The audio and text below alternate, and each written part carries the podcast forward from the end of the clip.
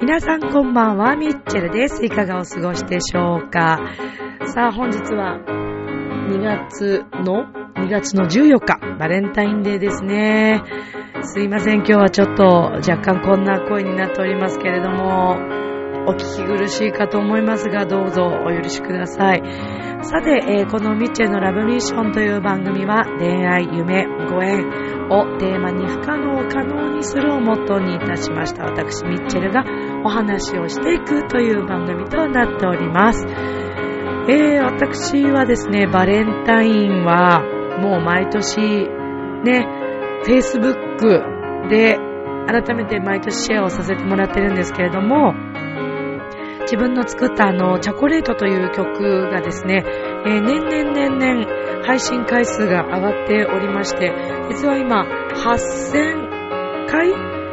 かなぐらいにまでなりました。もう本当にありがたいことです。今年も、あのー、そちらの方はまたシェアさせていただきます。Facebook、Twitter 等でシェアさせていただくので、そちらも聞いていただきたいんですけれども、今日はあの、バレンタインのお話、チョコレートのお話などなどをさせていただこうと思います。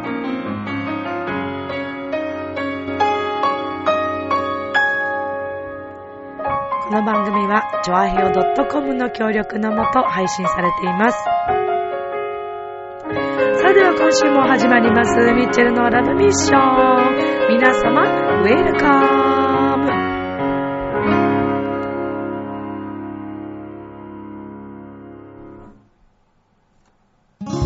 挑戦してみたいと描いた夢は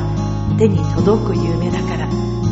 あなたの直感に従えばいい長平洋 .com を聞いているそこのあなた、ミッチェルと一緒にラブミッション。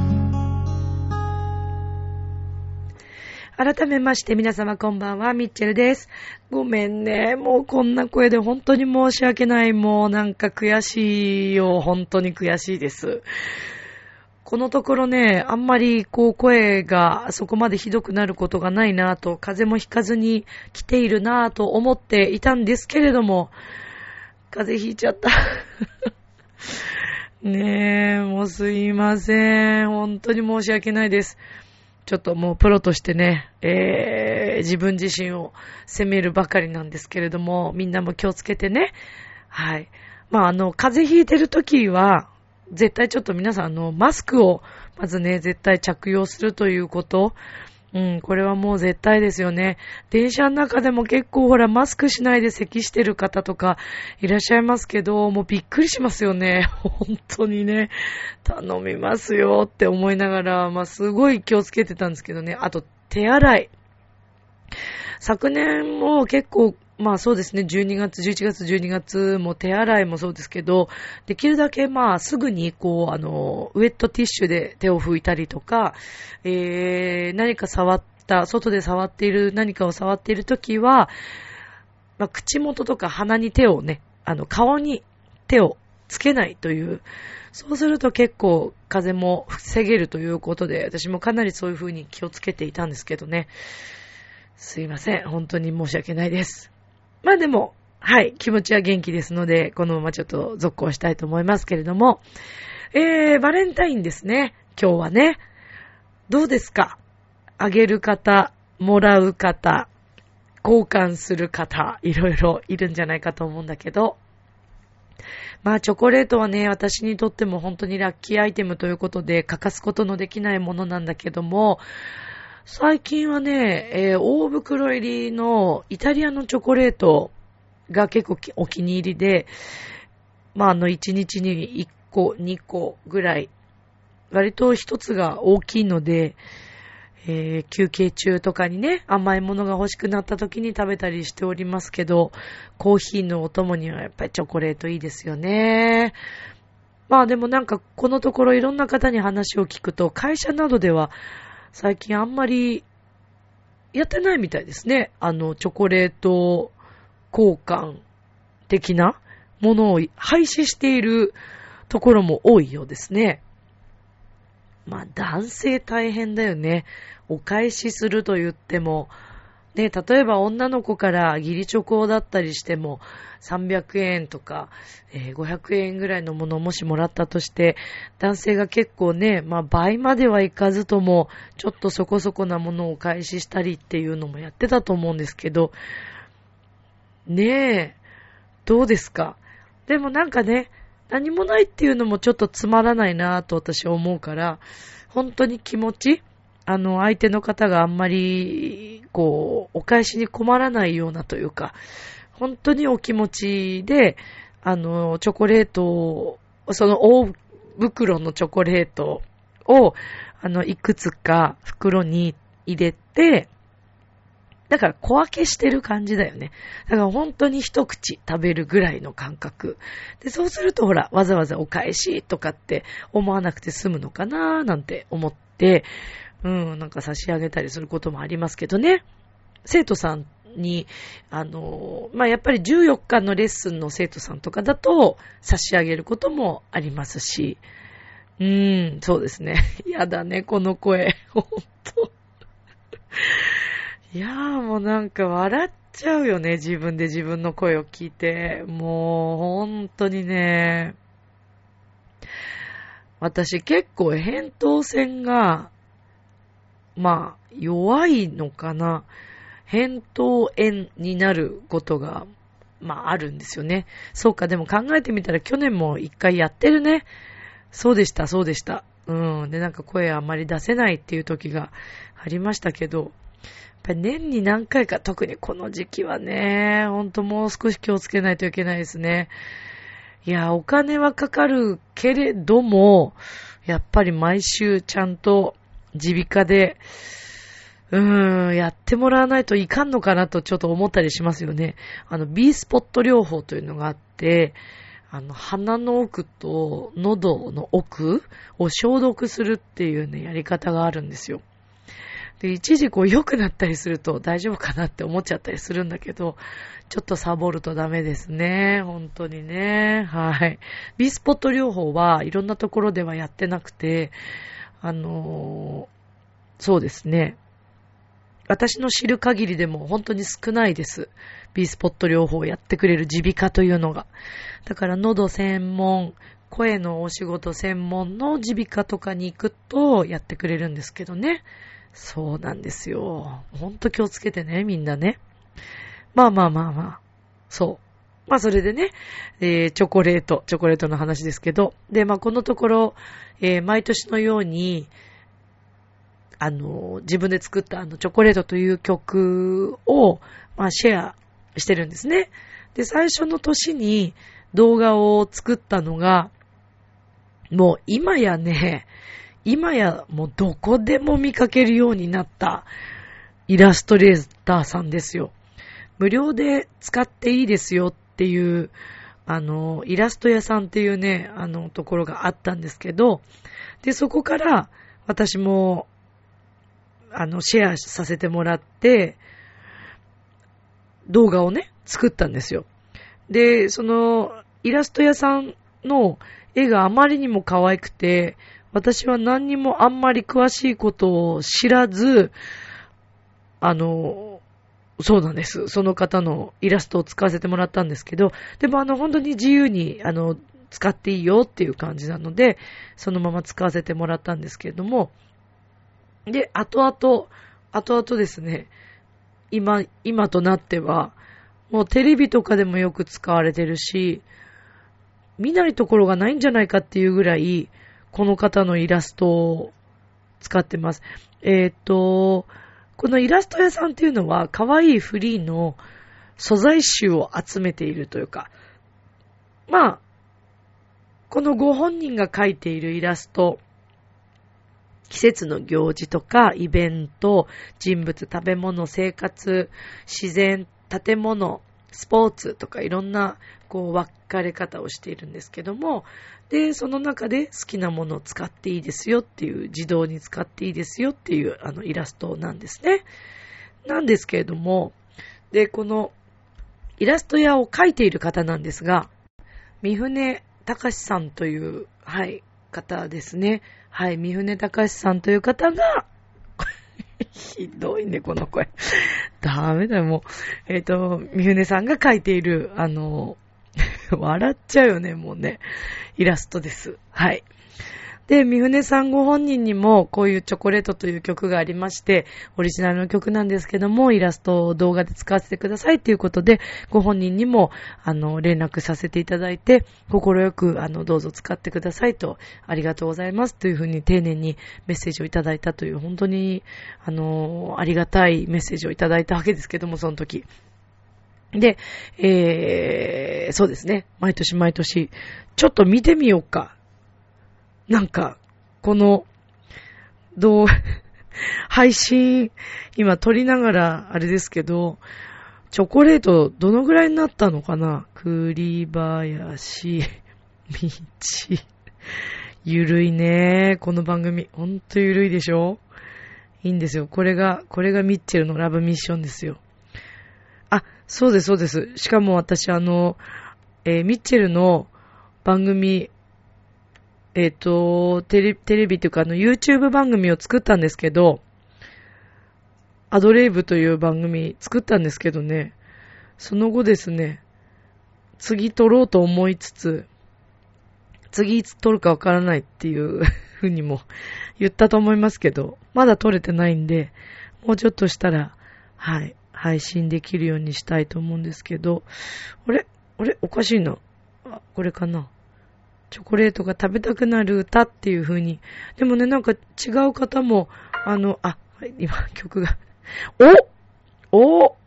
!8640 回視聴されてますね。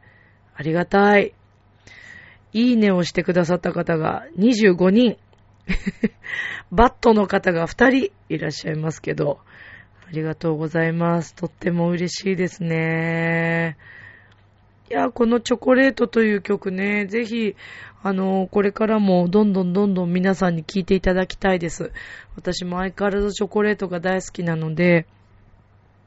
この曲はなんか広がってほしいなというふうに思ってますけどね。はい。まあバレンタインは皆さんいろんな思いがあるでしょうけれども、まあ、そんなね、あの、お返しがどうとか、うん。あんまりそういうことにこだわらず、楽しくあげたい人があげればいいのかなと、返したくないなら返さずとも、何か違う形でお礼をするっていうのもありだと思いますし、うん。好きとか嫌いとか、ねえ、というよりも、なんかやっぱり感謝の気持ち、ありがとうの気持ちを込めて、このチョコレートをプレゼントするっていうのはすごくいいんじゃないかなと思います。だけど私はあえてこの14日を外して違う日にプレゼントしたりとか、うん。だってみんなチョコレートに集中するじゃない？だから、この日にわざとしょっぱいものをあげることもあるし、うん。まあもう特定でね、今日はバレンタインだね、この日はバレンタインだねって言いながら、何か会うきっかけがある、会う方には、ちゃんとチョコレートを差し上げたりしてますけど、うん、でもね、別にチョコレート絶対あげなくちゃいけないってことでもないしね。ねえ、でも楽しいから、私はバレンタイン好きだな。いろいろなお店が結構こう華やかに、鮮やかに飾れるじゃないですか。で、なんかピンクっぽく赤くというかね、なんかこう可愛らしい装飾と、あのー、チョコレートが並んでたりすると、ついついウキウキしてしまうので、何でもウキウキすることはすごくいいことかななんていうふうに思っております。はい。さあ、今年のミッチェル、バレンタインは、そうですね、えー、っと、お食事に行く方がいるんですけど、まあ、その方には差し上げようかなと思っていて、彼氏じゃないよ。彼氏じゃないよ。しかも男性じゃないよ。そうなんです。女性の方とね、はい、年配の方なんですけど、あの、大好きな方で、私すごく尊敬してる人なんですけど、その方に、あの、ちょっとお食事、はい、読んでいただいて、二人でまあ一緒に、ご一緒するんですけどね。なのでその方にはチョコレート差し上げたいなと思って、もう購入してあります。それから、うんと、レッスンで、午前中のレッスン男性の方でしょ？だからその方には差し上げたいし、えー、夜もレッスンいらっしゃるので、うん、そうですね。まあ、この声でどうするのかって、あれちなみにあのね、私はレッスンの時、まあ、あの、やっぱり生徒さんでも風邪ひかれて、せあの、レッスンいらっしゃる方もいるんですね。でも別に普通に私はレッスン受けてるんですけど、で、私がこういう状態の時は、まあ一応お伝えもしつつ、で、あの、マスクをさせてもらって、映らないようにマスクして、私は極力声を出さず、あの、イメージでこう伝えて、言葉で伝えて、ピアノをまあ弾きながら、あの、アドバイスをしてレッスンをするっていうような感じですかね。うん。まあちょっと久しぶりだった、あれですね。あの、週末に結構お子さんのイベントが詰まっていたので、もしかしたらね、今、流行りの、あれかと思ってすごいビクビクしたんですけど、え、それではなかったので、インフルではなかったので、あ、よかったなと思って。もうだいぶ、はい、あの、これはもう最後の、必ずね、一回扁桃炎になると必ず私はこの喉のガラガラが一回は来るので、まあ、これがちょっとね、本当にもう早く直したいですね。はい。次回にはまた元気な声でね、お届けできればと思っておりますけれども、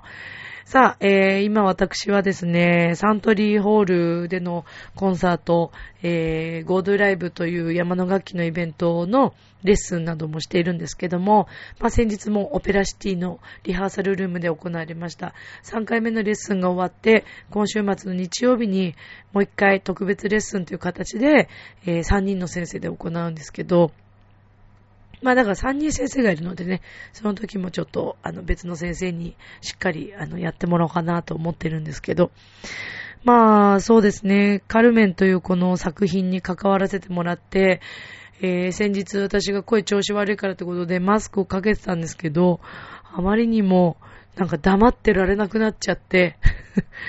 それが良くないんだよね。黙ってればいいのにさ、黙ってられないんだよね。いや、そうじゃないよ、もっとこここうだよ、みたいな感じになると、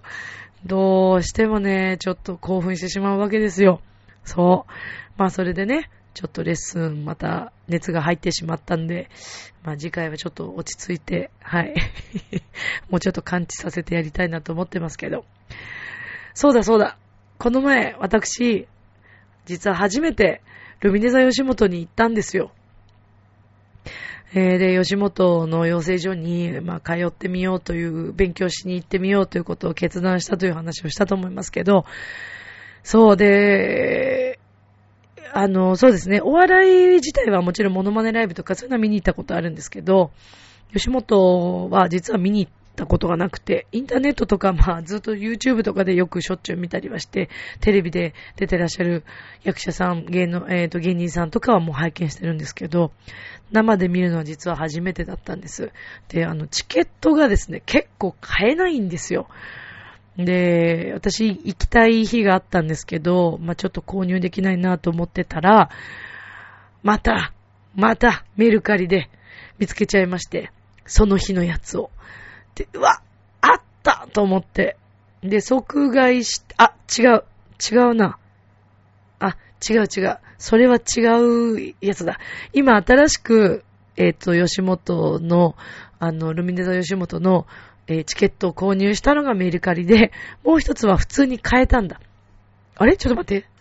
でも後から、あ、違う。やっぱりそうだ。もういろんなのがごっちゃになってる。違う。やっぱりメルカリです。メルカリで譲ってもらったんです。そう。で、購入して、金額はもう同じ金額のまま、その方が行けなくなったってことで、当日、まあ、そこに来てくれて、渡してもらって、まあ、その方はそのままもう渡して帰るっていう感じだったんですけど、で、いただい、あの、まあ、購入させてもらったんですけど、えー、初めてにしてですね、前から4列目の中央あたりで、すごいいいポジションだったんですよ。で、その日出てらっしゃったのが、えー、和牛さん。もう私が今、敬愛する和牛さん。えー、それから、えっとね、トロサーモンさん。はい。今、今っていうか最近ちょっと年末からいろいろと話題になってらっしゃいましたけども、その話題をしっかりとネタにされて、もう最高でした。それからプラスマイナスのお二人、えー、おかずクラブでしょ？えー、それから、えっ、ー、とね、ガリットチューさん、パンクブーブーさん、ジャルジャルさん、最高なんですよ。最高のメンバーの方々でしたけど、あ、あとね、とに、とにかく明るい安村さん。はい。まあ私はと、特に和牛さんを見たくて行ったんですけど、あのね、安村さんの新しい新ネタなんでしょうか。かなり面白かったです。面白かった。あとね、ジャルジャルさんが、あ、すごいなと思って圧倒されました。うん。まあ、あの、出てらっしゃる皆さん本当にベテランの方ばっかりで、で、しかも、始まる前の前説にも出てらっしゃった、えー、芸人さんがいらっしゃったんですけど、もうそのお二人もすごい上手で、ああ、すごいなぁと思って、もう圧巻。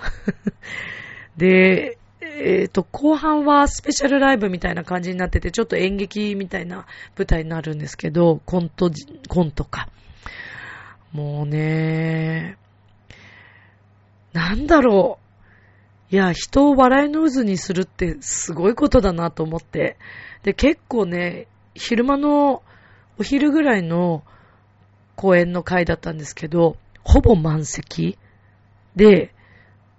まあ多分チケット自体はもう多分売れてるはずです。多分来れなかった人の分がちょっとポツポツ2、3、4つぐらい空いてるとかそんな感じ。あとはもうみんな埋まってて。で私一人で行ったでしょ？で、隣の、両隣の方もそれぞれ女性なんだけど、一人で来てました。で、一人で来てるんだけど、もうみんななんか笑い慣れしてるっていうか、多分もうルミネザ吉本慣れなんでしょうね。もうみんなわーって笑って、すっごいケラケラ笑って、で、そのままシーンと静かに帰っていくっていうね。そうなんですよ。でもね、私これ本当にテーマだと思ってて、クラシックのコンサートって、いいコンサートいっぱいあるんですよ。昼間からもちろん同じ時間帯だとしても平日も、えー、もちろん土日も含め。で、もっと大きいオーケストラのコンサートとか、いろいろある中、チケットが本当に履けないのね。あの、クラシックのコンサート。全部が全部じゃないですよ。もちろん有名な方は履けると思います。履けると思いますが、まあ一部。で、うん、しかもその、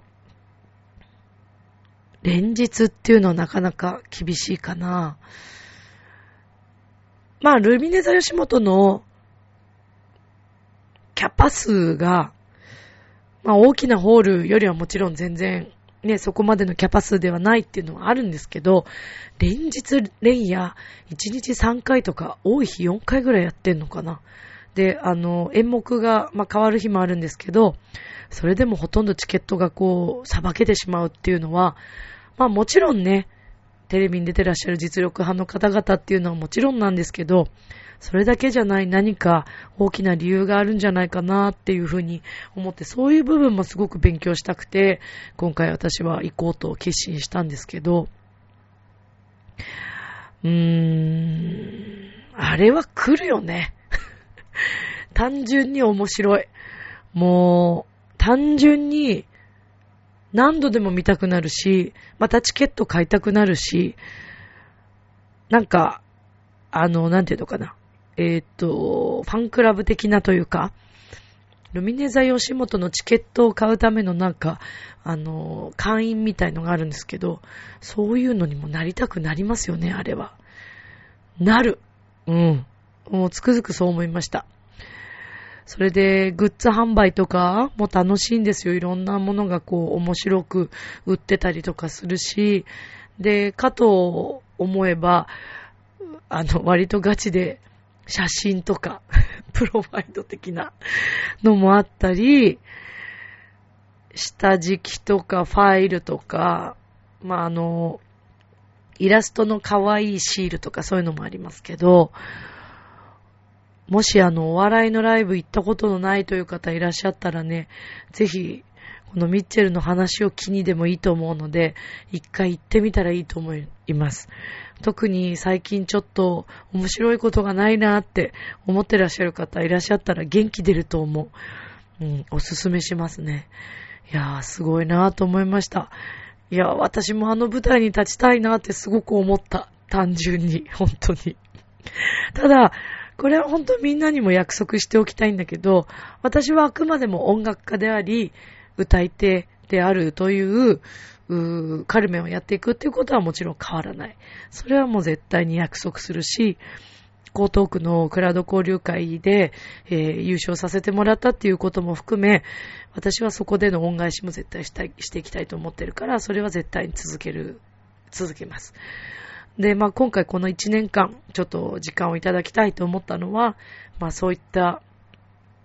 そうですね、音楽家としてのノウハウというかやってきたことだけではなく、また違う視点で、えー、音楽を捉えられないものかなというふうに思ったっていうのもすごく大きかったし、まあ、私にとってはすごい新しい挑戦ではありますけど、うーん、そうですね。どんな風になっていくのかちょっと全然自分でも見当つかないけどね。まあでも、そこに入ってみて気づくこととかいろいろあると思うので、1年生になって、あの、一からまた、いろいろ学んでいきたいなというふうに思いますよね。まあでも連日私も結構本当にテレビも含め、YouTube も含め、ずっとあの芸人さんのいろんなあのネタとか、トークとか見てるんですけど、カルメンとかさ、歌はさ、もうさ、嫌というほど声楽いっぱい聞いてきてるからさ、なんか、そうですね。飽きてるわけじゃないんだけど、聞きすぎたっていうのも確かにそれは正直あるかもしれないですね。うん、もう何十年にわたってずっと聞いてきて、聞きすぎて、何かこう違うテイストを入れてみたいっていうふうに思ったって。でもこれわかんないです。これやってみて、やっぱりもっと原点に戻ろうって思うかもしれないし、それはちょっとやってみなければ何とも言えないですね。そこはだからちょっと約束できない部分ではあるけれども、うん、なんかやっぱ多分私の性格上は、足を踏み入れてやってみて、ぶつかってみて、うん、経験しないとわからないっていうところが自分にあるのかな？あ、ちなみに久しぶりにですね、あの、北海道に住んでる、まーちゃんこと、ばあちゃん、あの、覚えてますか？皆さん、私、あの、ライブの時にもチャネリングアート書いてもらって、えー、おはがきとか、あと、ピアスとかね、あの、イヤリングとかも、あの、一緒にちょっと販売させてもらったあの方がいまして、えー、大谷ますみさんという方、えー、めでたくですね、素敵なことにご結婚されまして、はい、久保さんになったんですけど、で、まーちゃんにチャネリングアート書いてもらったんですね。で、面白いですね。全然違うメッセージが来て、ああ、今の本当に自分にぴったりのメッセージだなと思って、あだからなんかこういうメッセージに後押しされてっていうのも、もちろん必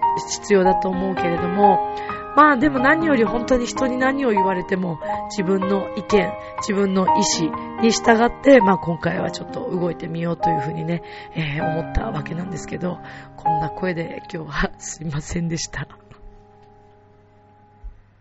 明日もスマイルでラブミッション今日もありがとう